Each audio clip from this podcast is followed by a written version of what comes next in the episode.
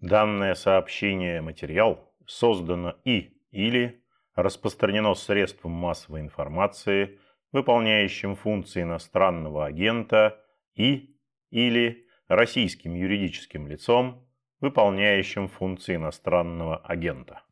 TV program, my life was saved. I think it's ready to start. Thank you.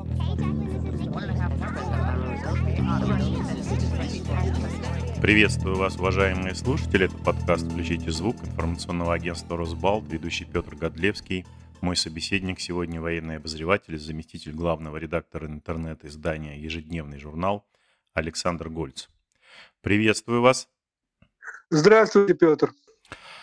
Мы вот с вами, Александр Матвеевич, общались не так давно, и вы говорили о том, что можно победить Украину с военной точки зрения. Для российской армии это не сложная задача, но при этом непонятно, как дальше Россия может контролировать те территории, которые она захватит. Исходя из этого, можно было рассчитывать на то, что конфликт не состоится, но вот сегодня ночью началась эта так называемая военная специальная операция – фактически война России против Украины. А, на ваш взгляд, можно ли рассчитывать на то, что она пойдет по какому-то известному нам, например, грузинскому сценарию, когда российские войска вошли на территорию другого государства, уничтожили военную инфраструктуру и довольно быстро покинули территорию Грузии? Ну, э, это может произойти в то, э, только в том случае, если что-то у тех, кто планировал эту войну, пойдет не так. Как следует из слов господина Путина, целью операции является демилитаризация, переводим э, э, отказ э, Украины от вступления НАТО и от двухсторонних связей с западными странами, и денацификация. Переводим как отказ от попыток вступить в евроатлантическое сообщество. Также предполагается суд над преступниками, которые, по мнению господина Путина, там виновны а, в разных а, ужасных вещах, включая покушение на жизнь российских граждан. Всего этого можно достичь только одним способом, а именно сменой режима на Украине и установлением той власти, которая выполнит э, требования Российской Федерации. Это не грузинский сценарий, это полномасштабная война со сменой режима. То есть целью вторжения является именно э, смена режима, на ваш взгляд? Но это следует из слов Путина. А на ваш взгляд, вот то, что мы наблюдаем днем 24 февраля с военной точки зрения, Э, планы российского командования, они реализуются или невозможно об этом говорить, потому что они просто неизвестны? Ну, во-первых, планы неизвестны. Ну, э, все началось э, классической воздушной операции с целью уничтожения авиации и средств ПВО противника, которая, по-видимому, более или менее успешно прошла. Вот что касается э, сухопутного вторжения, то тут непонятно, если оно началось, то движение какое-то очень, ну, если говорят, что атакующие силы Донецкой республики продвинулись на 3 километра, если мы исходим из того, что это никакие не силы Донецкой республики, а российские войска, то это вообще никакое не движение это значит, что они столкнулись с сильным неожиданным сопротивлением. Если же Россия еще не ввела в дело сухопутные войска, а занимается только воздушной операцией, то тут какие-то предположения делать сложно.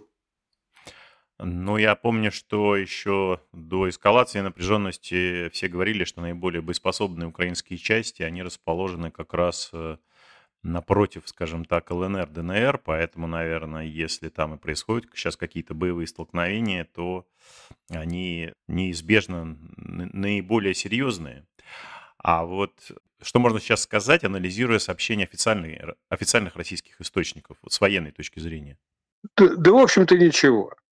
А, они говорят, они говорят, что наносят сугубо точечные удары и мирным украинским гражданам нечего бояться, мирным украинским гражданам э, могут передать привет мирные сирийские граждане, которые, если верить заявлениям российского Минобороны, ни один из них не пострадал 2015 года в результате проведения российской воздушной операции. Вот. И нам также сообщают, что украинские военнослужащие покидают, бросают оружие и покидают позиции.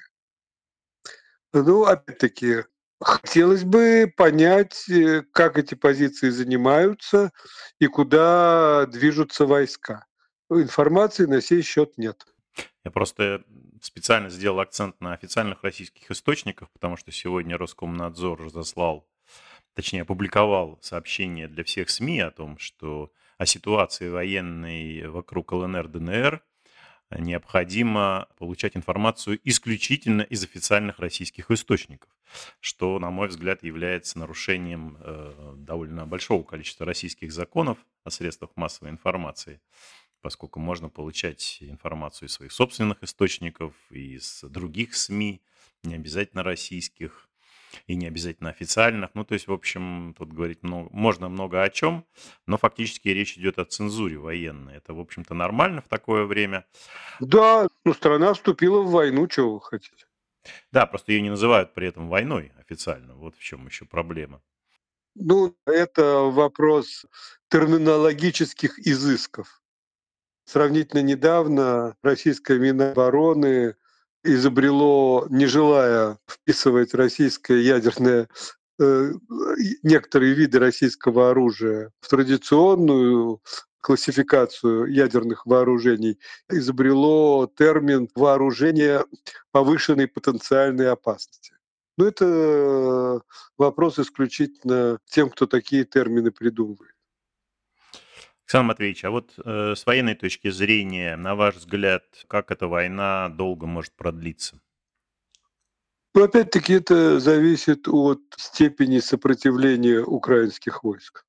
И, опять-таки, того, насколько принципиально Россия будет настаивать на взятии Киева и смене режима в этой стране. Сейчас еще суток не прошло, предполагать довольно сложно.